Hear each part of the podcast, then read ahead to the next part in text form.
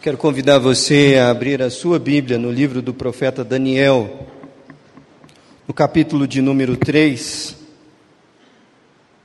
Já há algum tempo estamos estudando o livro do profeta Daniel e hoje vamos dar sequência, encerrando o capítulo 3, meditando dos versículos 29, 28 a 30. Daniel 3, de 28 a 30, assim diz a palavra do Senhor.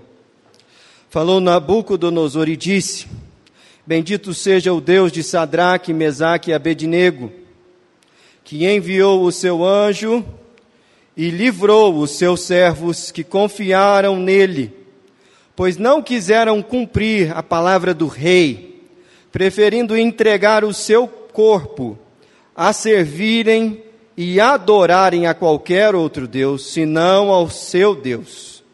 Portanto, faço um decreto pelo qual todo o povo, nação e língua que disser blasfêmia contra o Deus de Sadraque, Mesaque e Abednego, seja despedaçado e as suas casas sejam feitas em monturo, porque não há outro Deus que não possa livrar como este.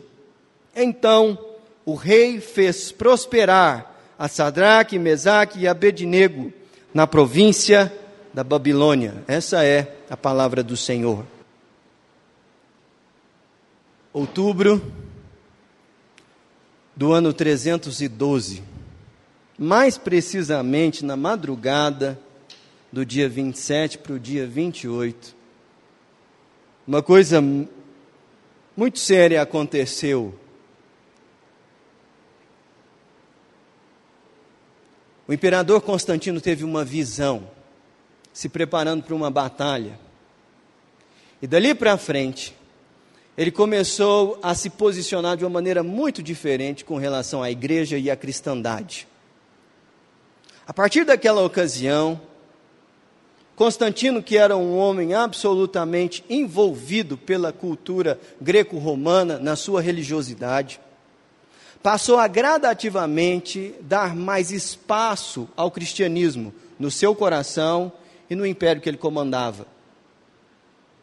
É bem verdade que enquanto Constantino foi vivo, ele participou de cerimônias a Zeus, a Hércules, deuses da mitologia grega, ou a deuses do panteão romano, como o deus Sol invicto. E mesmo depois dessa experiência, que ele diz ser uma experiência de conversão, ele continuou a ser chamado como o pontífice máximo, que era uma nomenclatura pagã para uma autoridade religiosa para maior autoridade religiosa. Mas é verdade também que a partir da ocasião desse evento na vida de Constantino, a relação da igreja com o poder foi completamente mudada. Porque até então, a única coisa que os, os cristãos tinham experimentado era perseguição eles foram usados para acender tochas nas cidades, eles foram expostos a gladiadores e a leões na sede do império, eles foram declarados como pessoas não gratas em qualquer ambiente público e foram perversamente perseguidos, não somente pelo Império Romano, mas também pelas autoridades do povo judeu. Mas a partir de Constantino, essa relação começou a mudar. E a partir de então, a igreja começou a experimentar um outro desafio, ao de ser cortejada pelo poder. E ao ver o poder do Estado, do império, penetrar nos seus quadros e nas suas autoridades, nomeando bispos e autoridades eclesiásticas, em contrapartida, muito dinheiro e poder começaram a rolar entre as autoridades eclesiásticas. E o tempo e a história provou que sempre foi muito mais desafiador e perigoso para a igreja lidar com a cooptação do poder do que com a sua perseguição. E meus irmãos, quando nós olhamos para o livro de Daniel, nós recebemos da parte do Senhor, através desse profeta, uma aula de como a igreja e o povo de Deus deve estar atento à sua relação com os poderosos desse mundo. E eu creio, irmãos, que essa é uma mensagem urgente à igreja brasileira, porém muito delicada também. Por isso eu quero fazer um acordo com vocês. Até o final dessa exposição, eu prometo, e foi essa a minha oração diante da presença do Senhor, que eu não citarei nenhum, nenhuma figura política e nenhum partido político atuante no Brasil atualmente. Mas o que eu quero fazer com vocês é dar um passo atrás e refletir sobre essa relação entre o povo de Deus e os poderosos do seu tempo. E como essa é uma relação delicada e muito sensível. E isso fica cristalizado e apresentado de maneira cabal através da relação de Nabucodonosor e aqueles que estavam deportados na Babilônia no tempo em que ele reinou naquele império. Essa relação de Nabucodonosor com o povo de Deus lá, ela é muito complexa. A começar pelas contradições que ela tem ao longo apenas do livro de Daniel. Eu vou pedir para você passear um pouquinho na Bíblia comigo para você entender do que eu estou falando. Se você abrir lá no capítulo 1, os versículos 19 e 20 dizem que o rei falou com eles. Com eles quem? A Daniel e seus amigos. E entre todos não foram achados outros como Daniel, Ananias, Misael e Azarias. Por isso passaram a assistir diante do rei. E em toda matéria de sabedoria e de inteligência sobre o rei, que o rei lhes fez perguntas, os achou dez vezes mais doutos do que todos os magos e encantadores que haviam no seu reino.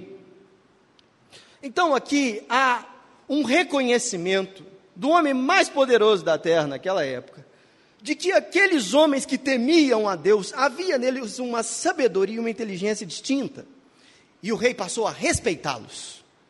Mas quando começa o capítulo 2, lá no versículo 12, olha que interessante. Então o rei muito se irou e enfureceu e ordenou que matassem todos os seus sábios da Babilônia. Olha só. O evento seguinte narrado é quando Nabucodonosor tem um sonho, não consegue decifrá-lo, e chama os seus sábios, dentre eles os que ele havia louvado no capítulo anterior, e fala assim: se vocês não me revelarem o sonho e a sua interpretação, vai todo mundo morrer, porque vocês não prestam para nada. e aí Daniel pede tempo, vai orar e Deus lhe concede a interpretação. Isso faz que no final do capítulo 2, olha os versículos 46 e 47. Isso aqui é interessante demais. Então, o rei Nabucodonosor se inclinou e se prostrou o rosto em terra perante Daniel e ordenou que lhe fizessem ofertas de manjares e suaves, é, e suaves perfumes. Disse o rei a Daniel: Certamente o vosso Deus é Deus dos deuses e o Senhor dos reis e o revelador de mistérios, pois pudeste revelar este mistério. Gente, olha aqui, todo mundo que lê esse texto fala assim: o homem converteu, louvado seja Deus, agora a Babilônia é de Jesus. Mas não, o capítulo 3 começa e a primeira coisa que o capítulo 3 diz, no versículo 1, a sequência do texto é que o rei Nabucodonosor fez uma imagem de ouro. Está de brincadeira comigo? E diz que tinha 70 côvados de altura, que dá lá uns 25 metros, e seis de largura, e ele deu uma ordem, ele falou assim, vai todo mundo adorar essa imagem, tá certo? Especialmente minhas autoridades. Eu chamo o alto escalão do meu reino para a gente agora fazer uma cerimônia pública. Sabe qual que é o problema?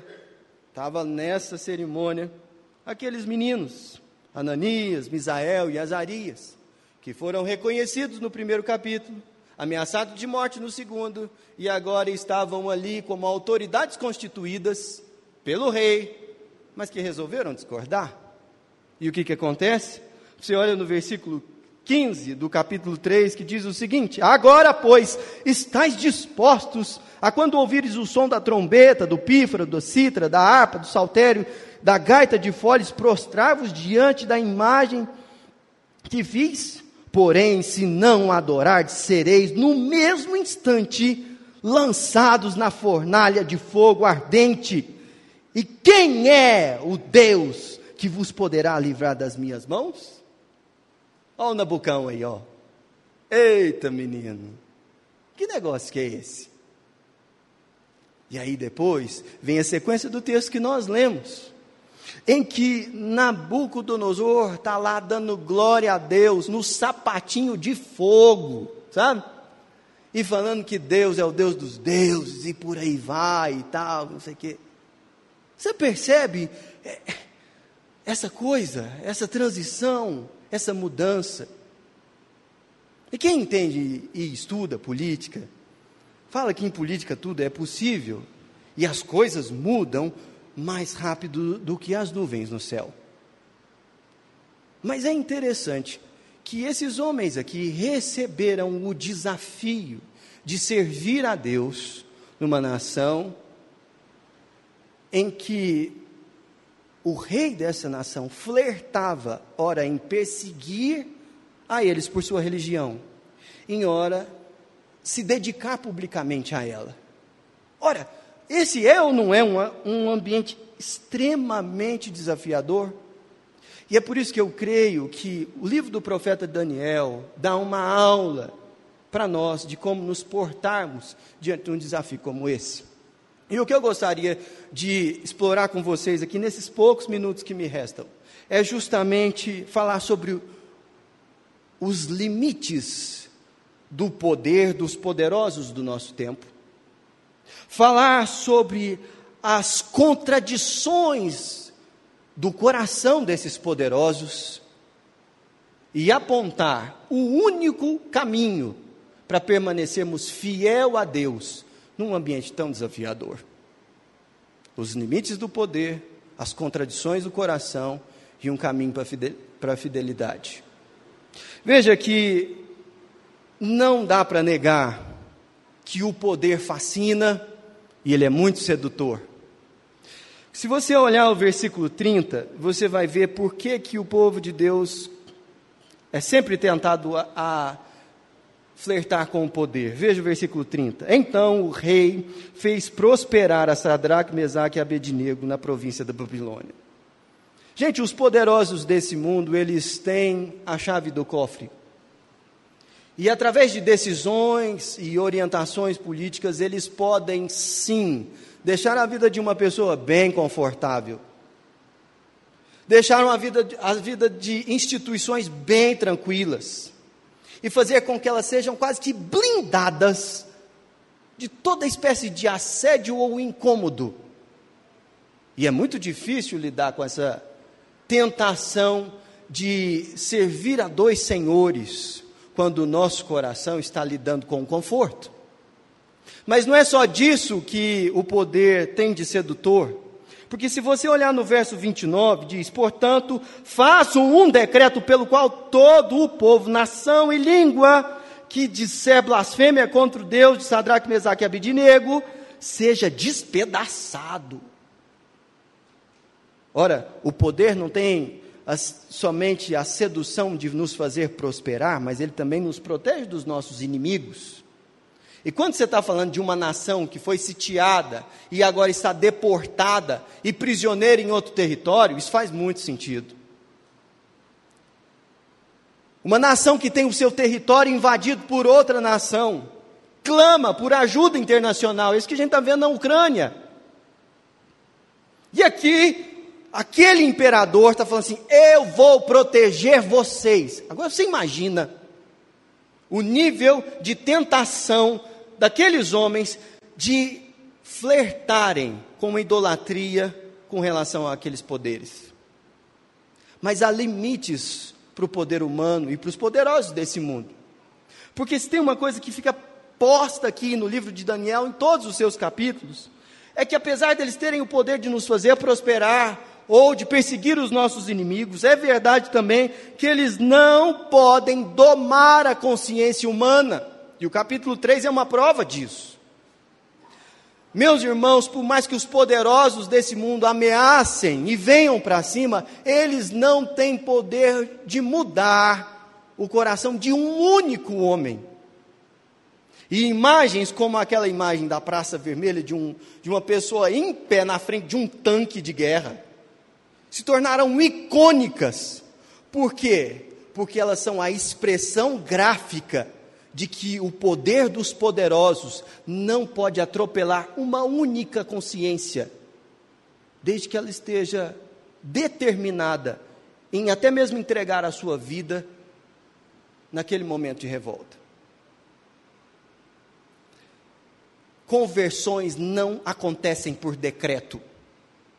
Uma nação não se torna mais moral ou ética por decreto. Um povo não se torna mais temente a Deus por uma lei editada. Se lei resolvesse o problema do coração humano, Israel não precisava de um Messias, Israel já tinha a lei.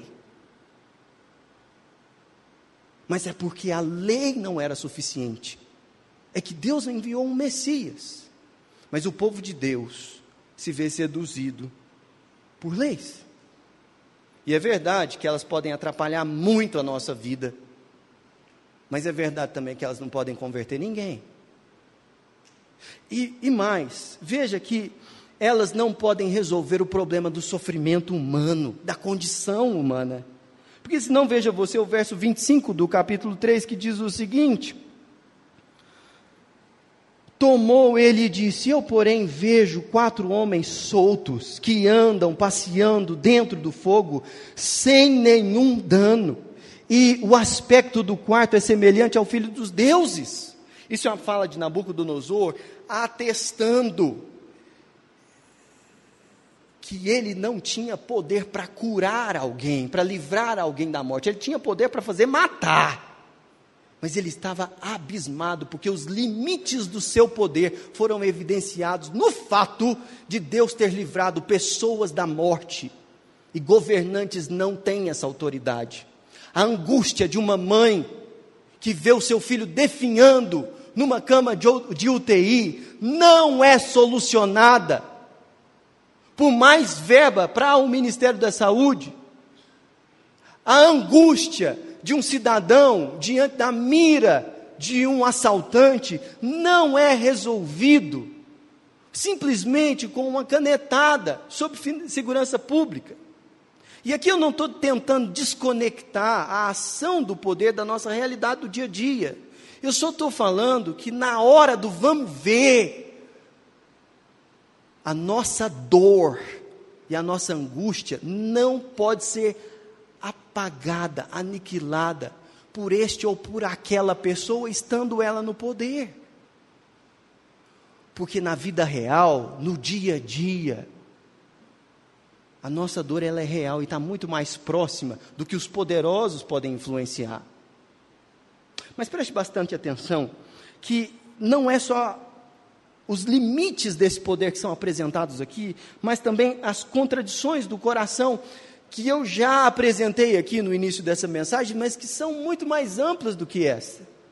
Porque às vezes nós começamos a olhar os discursos dos poderosos e começamos a achar que nós temos o conhecimento do que passa dentro da mente deles, ou qual é a relação deles com Deus, e isso não é verdade. Ora, as profundezas do nosso coração estão encobertas a nós, quanto mais a do outro. E quanto mais a do outro que pensa muito bem suas fases e falas públicas. E veja aqui que quando a gente olha para o verso 28, nós vemos um homem exaltando a Deus de uma forma, que diz 28. Bendito seja Deus de Sadraque, Mesaque e Abidnego, que enviou o seu anjo e livrou os seus servos que confiaram nele. Olha só que coisa maravilhosa, é um grande avivamento. E ele usa essa situação a seu favor, e talvez essa fosse a maior habilidade política desse homem, porque ele diz o seguinte: olha só, que ele diz em terceira pessoa, pois não quiseram cumprir a palavra do rei. É como se não fosse ele. é como se fosse outra pessoa. Só ver esses caras foram bons e o Deus deles livrou eles do rei. Mas era ele. Mas nessa hora ele não admite. Porque não interessa. Porque a grande questão é, é usar aquilo a seu favor para que de alguma maneira você tem apoio popular. Só que, olha só que interessante. O mesmo Nabucodonosor que diz isso, e parece que ele tem uma compreensão muito profunda de Deus, olha o capítulo 4, a sequência. Nós vamos estudar ele ainda, mas só assim um gostinho. Versículo 3: Quão grandes são os seus sinais, e quão poderosos são as suas maravilhas. Ele está falando de Deus. Mas o texto vai adiante no versículo 8 diz o seguinte: Por fim, se me apresentou Daniel, cujo nome é Beltesazar, segundo o nome do meu Deus. Olha de quem que ele servia. O Deus dele. E no qual há o espírito dos deuses santos. Ele contei o meu sonho Beltesazar, chefe dos magos, eu sei que há em ti um espírito dos deuses santos. Você percebe que Nabucodonosor, depois de todas essas experiências, o conceito religioso dele agregou ao seu panteão de deuses o Deus de Israel. Mas ele não renunciou aos seus outros deuses.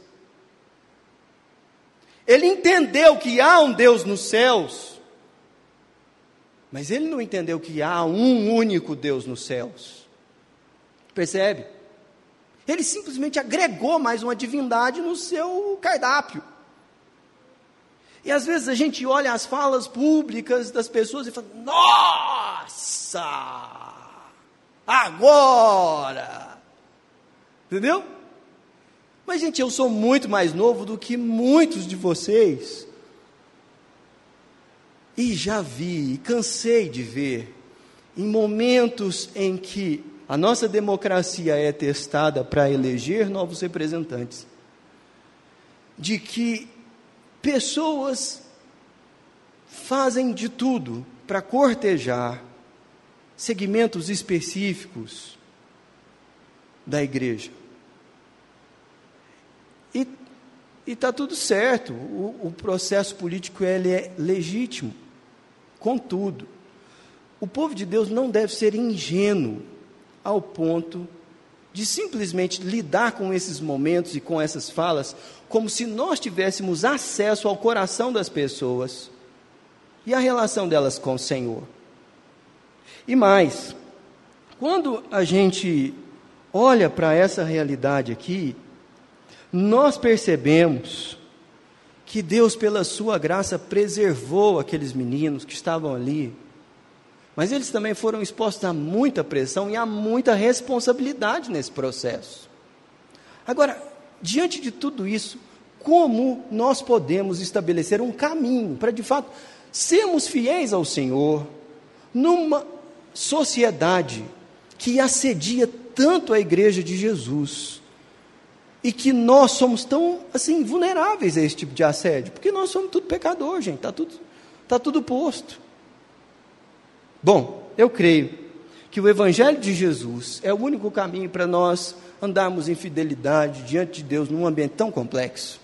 Porque quando nós olhamos para o evangelho e percebemos que na criação Deus estabeleceu uma relação com o homem, de amá-lo incondicionalmente, ele fez o ser humano para amá-lo como o único soberano, como o único Senhor.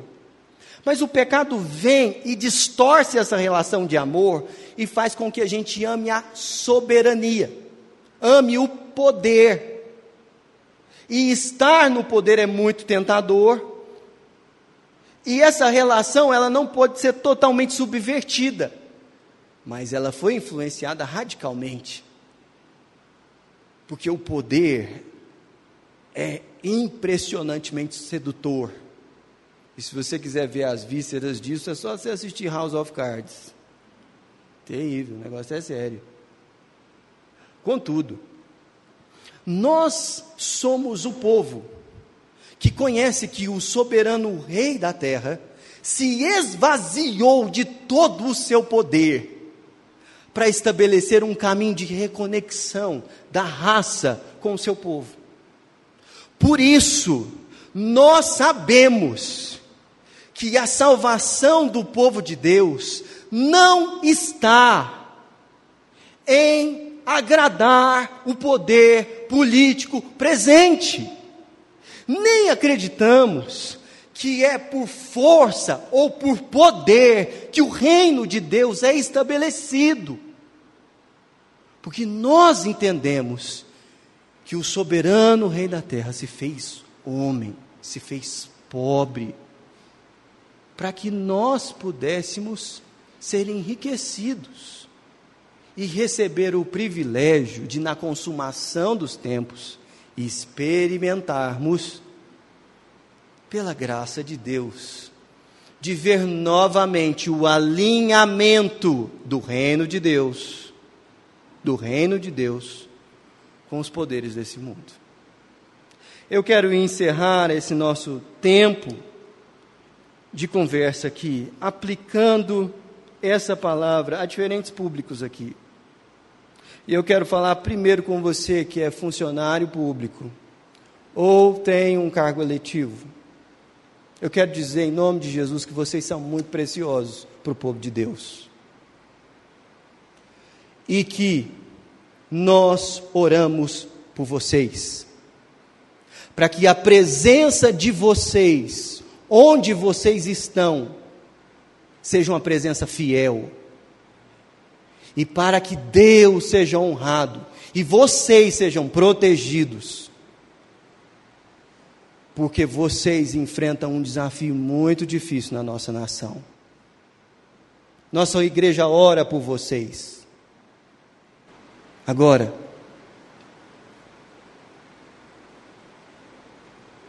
Busquem o Senhor de todo o coração.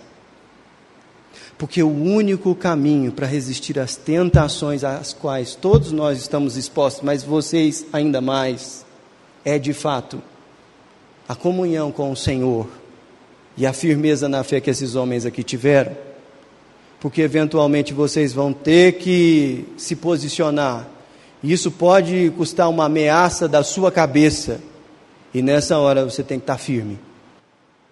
Segundo, não associe, aí eu estou falando para todo mundo, tá? Não associe o reino de Deus e a sua justiça a qualquer político ou projeto hegemônico, ideológico, partidário de poder.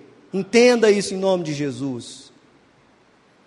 Nós não podemos associar o reino de Deus a, a figuras específicas ou a partidos específicos, porque isso muda com muita velocidade. E quando nós carimbamos isso, nós estamos dando um cheque em branco para que essas pessoas representem o povo de Deus, e isso não nos é autorizado nas Escrituras. Por isso, tema a Deus quando você estiver falando do reino dele. Terceiro, não permita que a sua opinião política em nosso país, na conjuntura atual, o afaste de outros irmãos na fé. Em nome de Jesus. Nós temos um contexto muito desafiador, meus irmãos. Mas quando eu olho para o texto, ah, do texto do profeta Daniel, eu não consigo imaginar Daniel, Ananias, Misael, Azarias, brigando entre si a respeito da opinião do que, que eles pensavam sobre Nabucodonosor. Entendeu? Mas hoje, no Brasil, isso é muito comum no povo de Deus. Cuidado. Aquilo que nos une é muito maior do que toda essa situação presente. Por fim, eu queria que você avaliasse o seu coração em relação a Jesus. Porque nós, na no nossa cultura politeísta, somos é, cortejados a achar Jesus um cara legal, achar ele um profeta sensacional e acharmos as palavras dele muito interessantes. Contudo, o verdadeiro sinal de que alguém se apegou a Cristo não está necessariamente ao fato dela aderir ao movimento eclesiástico, dela frequentar culto, mas está associado àquilo que ela rejeita por causa de Jesus. E todos os nossos cultos aqui você ouve, oh, agora é a hora de você entregar a Jesus. Mas hoje eu queria fazer um apelo diferente.